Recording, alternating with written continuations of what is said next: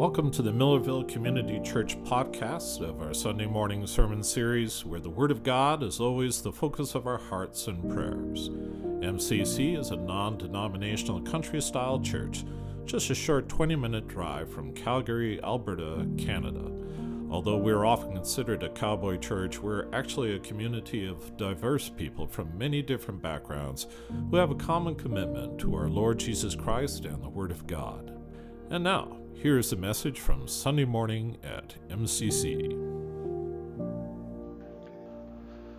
I'm Pastor John. I want to welcome you to Millarville Community Church. We're so glad you're here today to celebrate this Easter Sunday. And uh, how many have been at an Easter service before? One or two of you? I've preached a couple myself. In fact, too many to count, I think. I've been celebrating Easters for a long time. But Easter goes a lot further back than you and I. It's been going on for thousands of years. There is a tradition in the church that has been going on since the very beginning, a phrase that you've already heard. It is uh, the minister says, He is risen, then you respond with, He is risen indeed. Let's do it one more time. He is risen. He is risen Beautiful. There you go. I thought Jack was going to give away my sermon today, and he was a spoiler. But I, I've discovered that that phrase that we just did, which we've been doing for thousands of years, is all wrong. Did you know that? It's bad English, for one thing. It's just, my mother was a school teacher, and she taught the Queen's English. And uh, I remember growing up in grade school being kept home more than once in the summer. Well, she beat into me the rules of grammar. And uh, I developed a resistance to grammar for that very reason because I wanted to be outside. But boy, she didn't want to be embarrassed by me. But one of the rules is is uh, tense. And correctly, this uh, phrase, he is risen, should be he is rising or he was risen, but not he is risen. That's all wrong. Even mom would tell you that, and she's in heaven. It's, it's a difficult phrase, and the modern English doesn't recognize it anymore.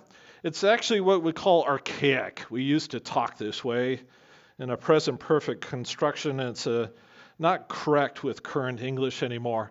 It belongs to the old King James Bible. Any of you still read the old King James Bible? My grandpa used to sit me down and tell me that uh, the King James Bible is the only Bible, the only legitimate Bible, with all the these and thous. But he had taught himself to read English from the King James Bible. He was an illiterate drunk from England who was working as a lumberjack in Michigan when a little holiness church got a hold of him and brought him to the Lord. He didn't know how to read. They handed him a King James Bible, which today is considered college level English. Did you know that? And he taught himself to read from that book. And so he was totally committed to the King James Bible. But now we think it's archaic, this language about mixing tense. We hardly ever do it anymore. We've got expresses like, I am come, it is ended, they are departed, she is gone. That sounds all wrong to our modern ears. And about the only phrase we ever use anymore is, she is gone. The rest of this, he is risen business have disappeared. And even in your Bibles, they're beginning not to use what we call the present perfect tense. The issue here is our understanding. Your language is important, and what we say this morning shapes how you understand something and our language is shrinking. Have you noticed that? It's getting smaller and smaller and smaller. I remember going to school with dictionaries this big, and they just kept shrinking in size, which is easy to transport. Now they fit on your phone, right? But our, our ability to express and under ideas is getting smaller and smaller. The reason that we have this is risen uh, kind of expression is because our Bible is based on a translation from another language, which is the Greek. And the Greek uh, understood a reality that we in the West, uh, here in Canada and so on, are beginning to forget. We think uh, things have happened, are happening, or will happen, and we use those three tenses. But the Greeks had a fourth tense. There's more than just something that happened, more than something that is happening right now, and something more than something that's about to happen. What they had was the perfect tense, which is it has happened, it is still happening right now, and it will continue to happen. We're in the midst of flow of something much bigger than time itself.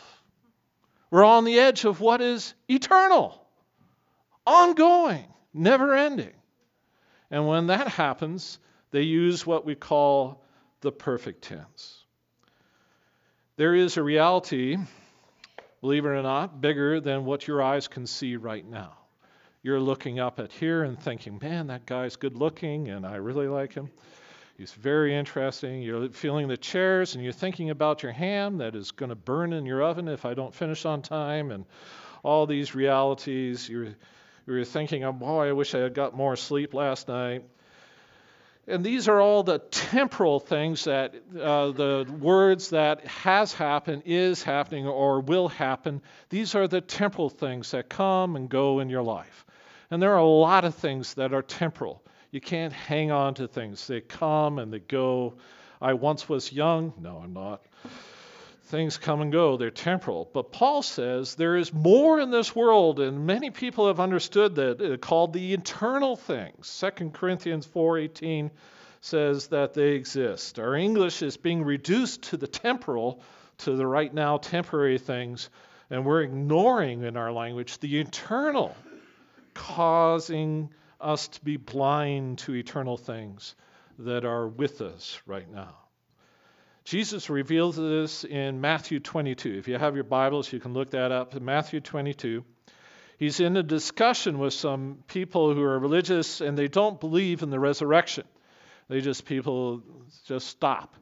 And uh, they are asking Jesus, Is there a resurrection? And that's a really important question to Jesus because he's all about the resurrection and Resurrection Sunday that's coming. And he wanted us to understand that there is a resurrection. And in Matthew 22, 31 to 32, he answers their question Is there a resurrection? And he says, Now, about the resurrection of the dead, he says, Have you not read, this past tense, what God said to you? I am the God of Abraham, the God of Isaac, the God of Jacob. He is not the God of the dead, but of the living. He says that he's literally saying, I am the God of Isaac, Jacob, and Abraham. These guys are not dead, they are alive. So there is a resurrection. There is life beyond the grave for those that are faithful to the Lord. But that one expression is remarkable in there. As he says, Have you not read? You got your Bibles open and you're reading it what God said to you. These guys weren't alive when that was written. When the Gospels were written and the story of the resurrection of Jesus Christ was put down, you weren't alive. But they're written there in the Bible and you're reading it. And Jesus says, God has said to you, He's speaking it to you now. This mixing of tense is that what God did in the past didn't just stay in the past, He's still doing it. He's still speaking it. And he will keep on doing it. The Word of God is eternal, and it is with us right now. Have you noticed the subtlety of what he is doing here? He's saying, I was, and God is not dead, that he is the God of the living. He is bringing about this idea that there is life greater than what you can see with your eyes right now. When we say he is risen, he is risen indeed. We keep the resurrection present in this moment in our understanding so it can be present in our experience. Today is a very special day.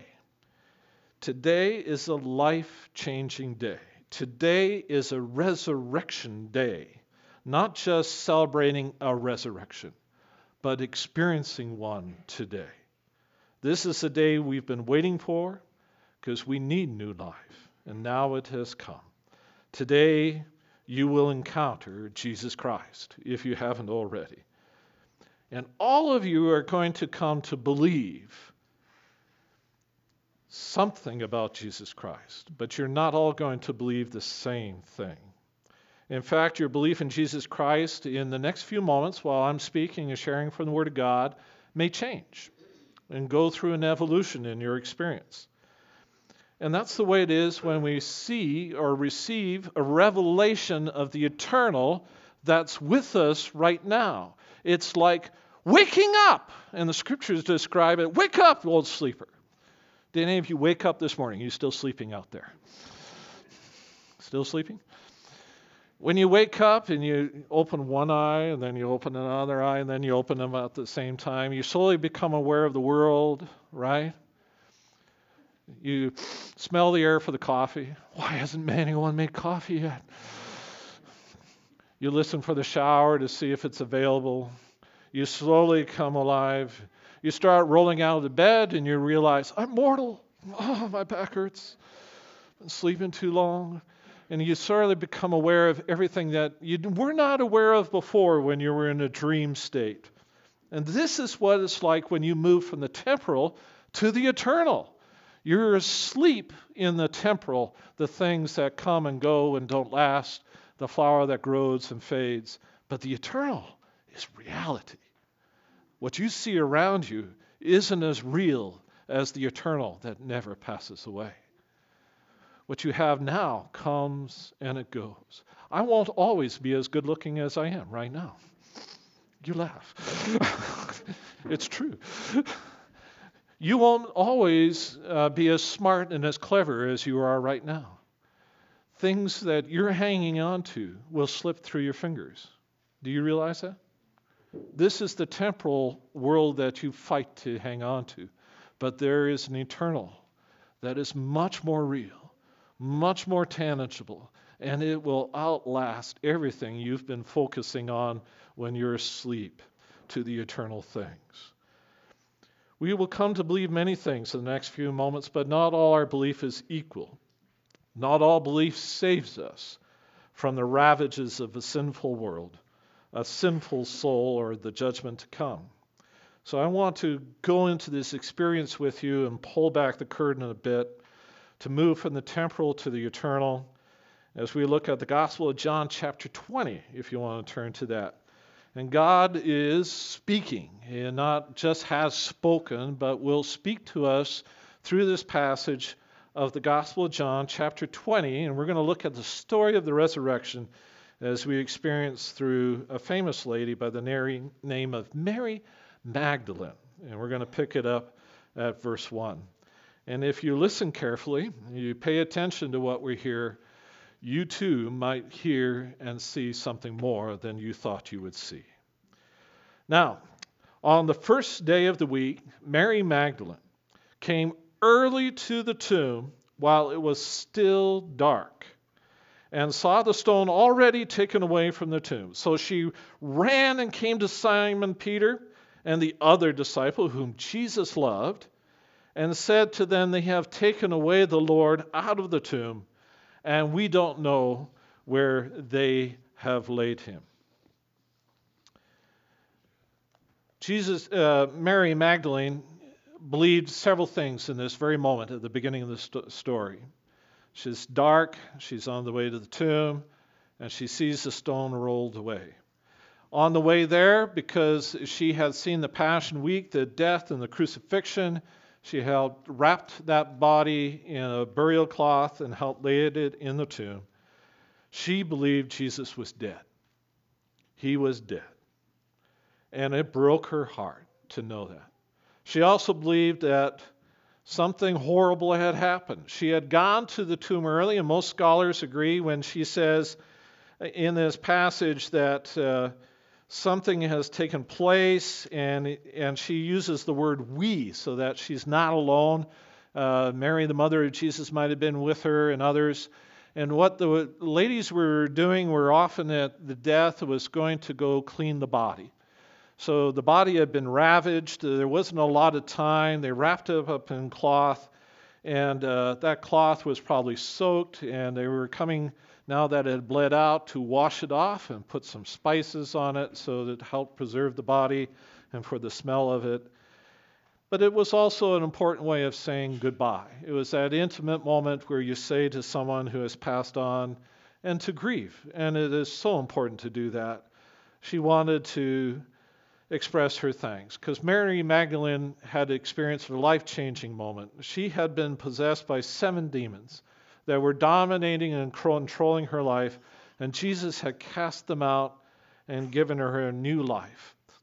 She, she had watched and listened to his ministry, saw him die on the cross. This life changing good man that had changed everything in her life now was gone.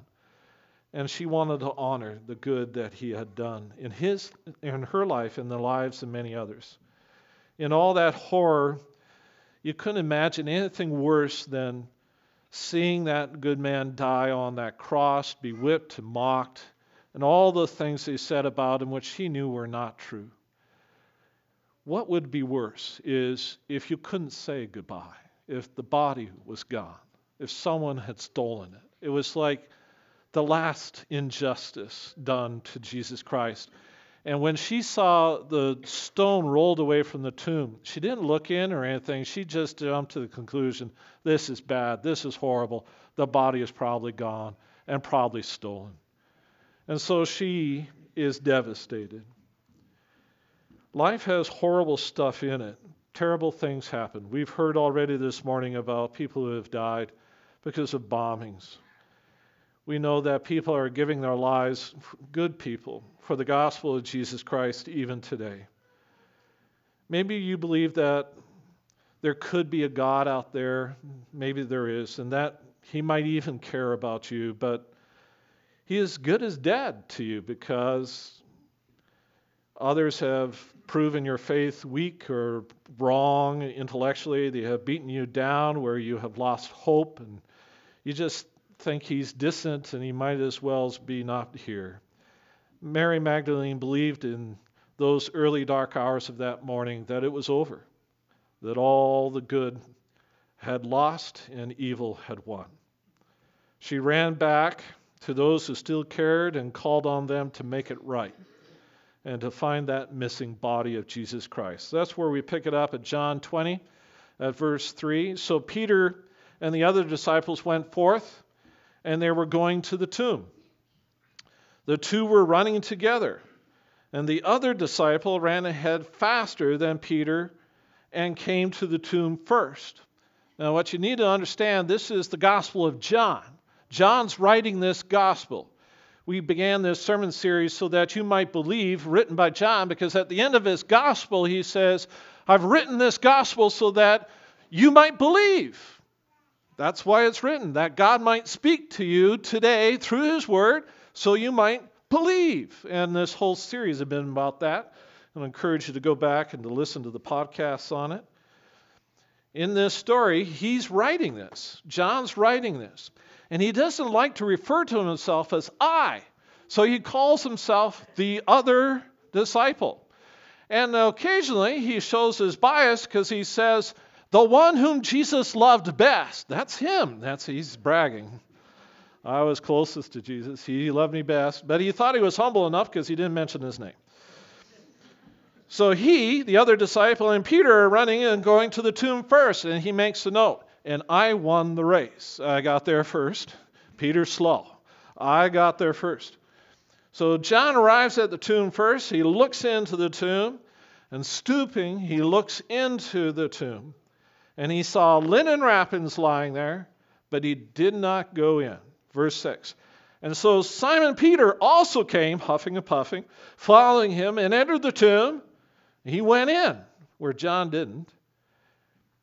And when he went in, he saw the linen wrappings lying there. The face cloth which had been on his head, not lying with the linen wrappings, but rolled up and placed by itself. So the other disciples who came first to the tomb, then also, that's John, entered, and he saw the linen, he saw the empty tomb, and he believed. For as yet he did not understand the scriptures. He's referring to himself that he must rise again from the dead. So the disciples went away again to their own home. Peter and John arrive at the tomb and they believe something. This is what they believe. They believe that the body is missing, just the way Mary said. but they don't believe it was stolen. John walks into the room and he says, He's gone. There's the linens. I believe he's gone. But he doesn't believe that Jesus is resurrected yet. He says, literally, he says, and he saw and he believed, yet he did not understand. He's referring to himself, what the scriptures, what God was trying to tell them through the Word of God, and is still trying to tell us today. Here, the leaders of the disciples, Peter, who was in charge, and John, who was loved the best, didn't get it. They looked around and they showed up like you ever watch those crime shows on TV? You know, the CSI guys? Anyone do that? When, when my family was growing up, my uh, daughter, who became a nurse, she was fascinated with CSI and dead bodies and all that kind of stuff.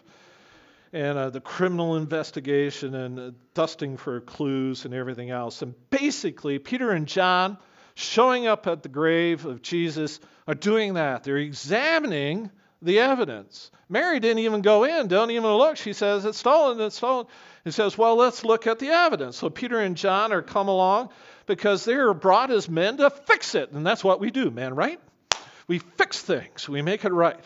So if it is stolen, we got to find out who stole it, and then we got to go get that body back from the person who stole it. But let's look at the evidence. Maybe we can get some clues. And they are fascinated by the linen and where it is and how it's rolled up. And they come to a great conclusion. And their conclusion is this it wasn't stolen. Thieves don't steal bodies this way. Have you ever uh, lifted a child who's asleep and their arms and everything are everywhere? It's really awkward, right? If you've done that. I, I, my little girl used to fake falling asleep in the car so that we could carry her from the car to the house. And I could always tell by the smirk on her face that she wasn't actually asleep. But the, the other way I could tell it is her, her body was more rigid. She would hold it in her arms and legs. I've picked up children that are like dead to the world, and they're just, you know, arms and legs and all this, what we call dead weight, is really awkward. And it's very difficult to carry a person like that, especially a grown man. But if they're all wrapped up tight in a burial cloth, it's easier to transport. So if you're going to steal a body, you don't unwrap the body. Especially if it's all bloody and a mess inside. Keep it all and contain all everything else. But what has happened? They have unwrapped the body and left the linen. It's carefully folded and, and careful in place. You know what's absent here? Blood. Where's all the blood? The linen should be soaked in blood. It should be a real mess, and that's one of the reasons the ladies were going there to clean things up. But it had already been cleaned up. Thieves don't do that. They had shown such disrespect for Jesus Christ and his death, in his uh, whipping, and in every other way. They are not going to be gentle with him. And so Peter and John look at the evidence and they're stumped because the evidence doesn't match the narrative that the body was stolen. But the body is obviously gone, but they have no idea who has taken it, what they've done, and there's no clue as to what to do about it. So the men were called in to fix it. They don't see any way to fix it. They don't know what's going on. So what do they do? They go home. There's nothing I can do. There's nobody. There's nothing way. Nothing we can do here. Let's just go on home. And they walked away, as yet they did not understand what the Scripture says. Mary does not go home. We're up to verse 11. But Mary was standing outside the tomb after the men had left, and she's weeping. And so, as she wept, she found the courage to stoop and look inside. And when she looked inside, she saw two angels in white sitting, one at the head and one at the feet, where the body of Jesus had been lying. And they said to her, Woman, why are you weeping? And she, and she said to them, Because They have taken away my Lord, and I do not know where they have laid him. Mary had come to believe that the body was not stolen, but it was gone. And she was beginning to think, I'll never be able to say goodbye. There's no way to get his body back. We don't know what to do. Peter and John are off home because there's nothing to fix, nothing to be done. That's what men do. Mary stays, her heart is breaking, and she's weeping. And through the veil of tears, she enters the tomb and she sees something that Peter and John missed. She goes beyond the temporal and she steps into the eternal. And I would suggest it was her tears that help her break that veil. You ever notice that when you're crying, your vision is distorted? I, re- I, remember as a kid in the pool, I had poor eyesight, and I would be at the swimming pool, and I'd get water on my eyelashes, and I squint through it, and my vision got better. I could actually read the clock on the wall and do things like that. But when you go through sorrow, your perspective changes. You begin to begin to question the big questions in life. And I know many of you know what I'm talking about. It's in sorrow that we ask, what is it all about? What does it all mean? What is the purpose of it all if it all dies and fades?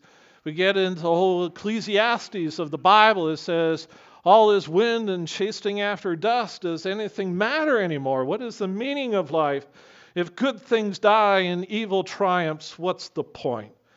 And there she is, grieving all of this through tears.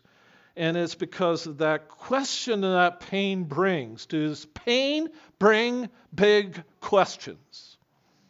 It always does. But those questions and that seeking for an answer will always move you beyond the temporal of what you see to the eternal that's on the other side. I believe those angels were there when Peter and John were poking around, but they didn't see him. It was Mary that saw beyond. I believe they're here today with us now, just as the risen Lord is. But it is the reality of seeking through pain those big questions that we find Him. Jesus promised us that if we would seek, we would find. If we ask, we would receive. If we knock, the door would be open. But you have got to want it. It can't just be a speculation. You're in that place right now. You're in a sacred place. As the Word of God is being shared with you, and as you're reading it, there are angels about us. The curtain is being pulled back so you can see and encounter the kingdom of God. It is our hearts and our attitudes that keep us from seeing the other side and stumbling into the presence of Jesus Christ. Mary did not know or understand what she was witnessing, even though she had pierced the veil. Her sorrow and grief of losing that last goodbye of her Savior and Lord was too great. She had enough just to pierce through the doorway and beyond the edge of something eternal. And then we come to verse 14. When she had said this, she turned around and she saw Jesus standing there. She saw Jesus standing there and did not know that it was Jesus. Jesus said to her, Woman, why are you weeping? Whom are you seeking? Supposing him to be the gardener, she said to him, Sir, if you have carried him away, tell me where you have laid him, and I will take him away. At this point in the story, Mary now believes, with the help of these people that John and Peter missed, whoever they are, gardeners, caretakers, she believed maybe it's possible to get the body of Jesus back. Mary wanted to grieve the Lord's death above all things, and her Lord knew that. Jesus knew that all that Mary wanted was to see his corpse and to cry over it, and he's standing right there, not dead. He says, I know that's what you want, but that's not what you're going to get. You're not going to get a corpse. Mary, I'm here. Our expectations blind us, don't they? If you're looking for a corpse, you aren't going to find the living Jesus. Because he ain't there. He is alive and he is well. If you're desperate enough to turn from what you have known, which isn't giving you much satisfaction, and desperate enough to break into a revelation of the resurrection of our Savior, you may hear today what Mary heard. You may hear with your ears your name being called. Jesus said to her in verse 16, Mary! She turned and said to him in he, she said to him in Hebrew, Rabboni, which means teacher. And Jesus said to her, Stop clinging to me, for I have not yet ascended to the Father. But go to my brethren and say to them, I ascend to my Father and your Father, my God and your God. And Mary Magdalene came, announcing to the disciples, I have seen the Lord. And he has said these things to her. Now she comes to believe, she hears that Jesus has called her name, and she believes that she has seen the Lord. You need an encounter with the risen Lord and Jesus Christ, for he is risen. It isn't just he was or is or will be. He is still with us in his resurrected form. He called Mary, he's calling you. He called Peter and James and John.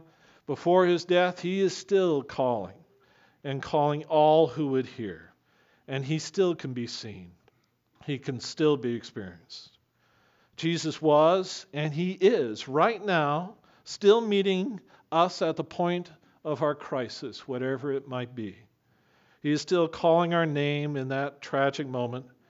And if we can hear that pull in our hearts, that tug, the recognition that it's God, we might just believe that Jesus is not just an idea or a myth, but a reality in this room. If we could believe in our hearts He is calling, and He's calling your name, you can answer with Lord, Rabboni, and begin to catch a glimpse of His glory. There are many different kinds of ways of believing. But nothing will set you free of this world until you meet Jesus as the resurrected Lord who is calling your name. Verse 19 So when it was evening on that day, the first day of the week, and when the doors were shut where the disciples were, for fear of the Jews, the Jew, Jesus came and stood in the midst of the disciples and said to them, Peace be with you. And when he said this, he showed them both his hands and his side. And the disciples then rejoiced when they saw the Lord. So Jesus said to them again, Peace be with you. As the Father has sent me, I also send you. And when he said this, he breathed on them and said to them, Receive the Holy Spirit. And if you forgive the sins of any, their sins have been forgiven them. If you retain the sins of any, they have been retained. The disciples in that evening, they hear the report of Mary and said, How could this be that Jesus is raised from the dead? Now understand the difficult journey of belief. These disciples saw Jesus raise Lazarus from the grave. They were part of the group that probably unwrapped Lazarus from the brave clothes. They know this can happen. They saw it. It was that very act that got Jesus into a whole lot of trouble because people were believing in him because of the resurrection of Lazarus. Well, the only solution was to kill Jesus himself. They knew that Jesus has said, Listen, I'm going to have to die, but I'll be back in three days. I'm going to be resurrected. Jesus had told them that. And look at Lazarus. He was, I am. All right? You got it? They still didn't believe it. He says, The scriptures tell you that this is going to happen. This is the whole reason I came. And they still didn't believe it. You can be that way. You could be hearing this story your whole life. You could be religious. You've heard the scriptures. You, hear people tell you all about this. hear all about Jesus being resurrected every resurrection Sunday, and still in your heart you don't believe. But until you encounter him, you really don't believe. You have to hear him call your name. You need to step beyond the temporal, beyond the debates and the reasons and the evidence, into the eternal. And the only way you're going to get there is to choose to believe. Mary Magdalene did that first with tears. She came back to the disciples with a disturbing report and says, He is not missing, He is not stolen, He's alive, just like He said He would. And they, wow, could that really be? I don't know. Mary's delusional, she's grieving too much. And then Jesus shows up, and they believe. Jesus is still showing up all over the place. He's been showing up for thousands of years. And that's why there are believers all over the face of the earth and more every day. Because Jesus shows up for anyone who would open their eyes and receive and make the choice to believe. You have everything to gain and nothing to lose by doing so. I tell you, Jesus is risen. And I know it, not just in the past, but right now. You know how I know Jesus is risen? For I have heard him call my name. I have heard my name on his lips. Have you? I know Jesus is risen because I talk with him every day. We were talking at 3:30 this morning. I see Jesus in my life constantly, along with all the first disciples. I rejoice with him because I see with him in his presence every day. I, have been gone for uh, a, a, vacation in the United States. I come back and I hear reports of what Jesus did while I was gone. I didn't know he could do anything while I was gone.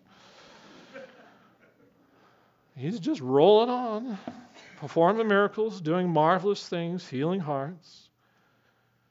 I know he's alive. I've seen him. My dear friends here have seen him and heard him. I see him that Jesus is risen right now in this room, in this place, with us right now. If you could just peek a little beyond the temporal into the eternal. We're all being called by name to leave the chains of fear and to walk in faith. To all who make this choice, if you make it, the choice is to believe that He is risen. If you do that, He'll forgive. Your sins set you free to do the will of God, give you the gift of the Holy Spirit, just as He did those apostles. He breathed on them, He breathed on me, and He gave me that gift when I chose to believe. You will be what the scriptures called and Jesus described as born again, not of fearful flesh, but of a bold, faithful Holy Spirit and by the Word of God. All you need to do is make the choice to believe. He is risen. When you receive forgiveness of your sins and are born again with the Holy Spirit in your spirit, you'll be able to declare without any hesitation at all, He is risen indeed.